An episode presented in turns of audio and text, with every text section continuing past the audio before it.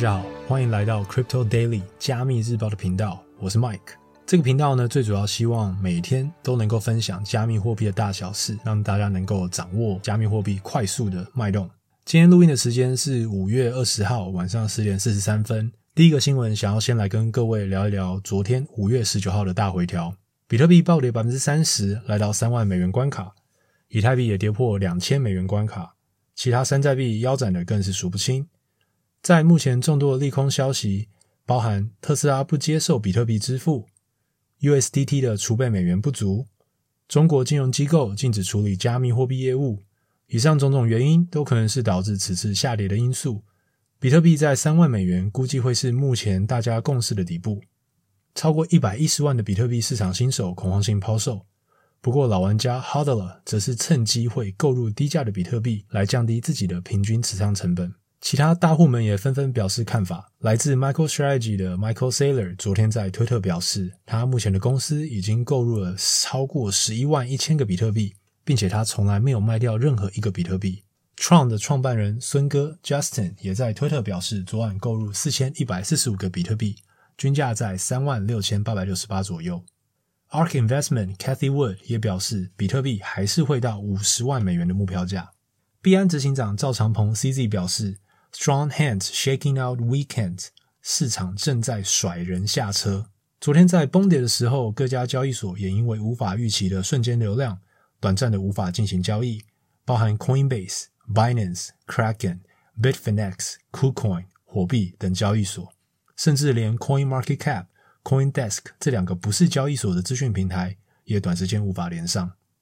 所以这个时候，去中心化的交易所 DEX 也更显现出其必要性。大家在昨天是否有逢低买入比特币呢？还是抛售空手退出市场了？再来是第二个新闻，昨天的大崩跌也造成以太坊上再次堵塞，链上转账手续费 Gas 再次飙升至一千龟，接近历史的高点。而众多加密货币交易所，包含龙头币安，也因为链上的堵塞而短暂的暂停以太坊上代币的提币。基本上每次只要有剧烈行情，都会造成以太坊的堵塞。进而造成大家的资金流通性不足，这个也算是以太坊上还未被解决的最大问题，也让其他链有更多的成长机会，包含近期成长最多的 Polygon Matic 这个 Layer Two，因为它完美解决了 Gas Fee 的问题，基本上它的转账费用趋近于免费。第三个新闻，加密货币借贷公司 BlockFi 在最近发放了三月的促销计划奖励，原本应该是要发送 USDT 为单位的奖励。却误将比特币发送到参与的使用者钱包，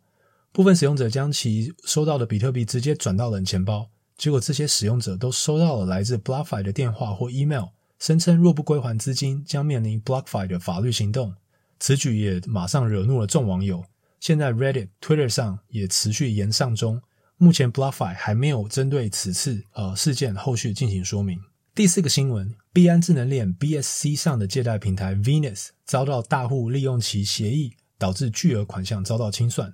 其代币 XVS 在暴涨了百分之八十三之后，又暴跌了百分之六十。基本上，该大户是在币安大量买入 XVS，并且在价格上涨至一百四十美元的高点时，将 XVS 存入 Venus 当作抵押品，以极高的担保比例。借出四千一百五十二颗比特币与九千六百八十六颗以太币，随后由于 XVS 价格下跌，导致部分的抵押品遭遭到清算，清算后又导致代币的价格下跌，又触发了清算，导致这这一串的恶呃恶性循环。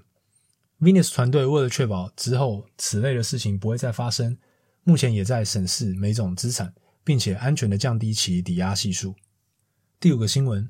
又是币安智能链 BSC 上的 DeFi 收益聚合器 Pancake Bunny 遭到骇客闪电贷攻击，平台损失超过两亿美元，Bunny 下跌超过百分之九十九。Bunny 的价格在十五分钟内由一百五十美元涨至最高两百四十二美元后，立刻崩跌至十美元以下，甚至触及到一点一美元附近，跌幅超过百分之九十九。整体 Pancake Bunny 锁仓量也流失了百分之六十二以上，目前仅剩约十三点四亿美元锁仓量。整体 BSC 生态的 DeFi 总和锁仓量也下降约百分之三十，约两百七十二点九亿美元。Pancake Bunny 团队已经处理该模型漏洞，并且拟定补偿计划。以上就是跟各位分享的五则新闻。最后，想要跟各位分享一个小观念：在牛市行情中，胜利的人不是最重要的，而是剩下的人才是最可贵的。高杠杆、高炒作的投资手法可能让你短期的获利巨大，但前提是你要能够挺得过各式各样的挑战。我们明天见，拜拜。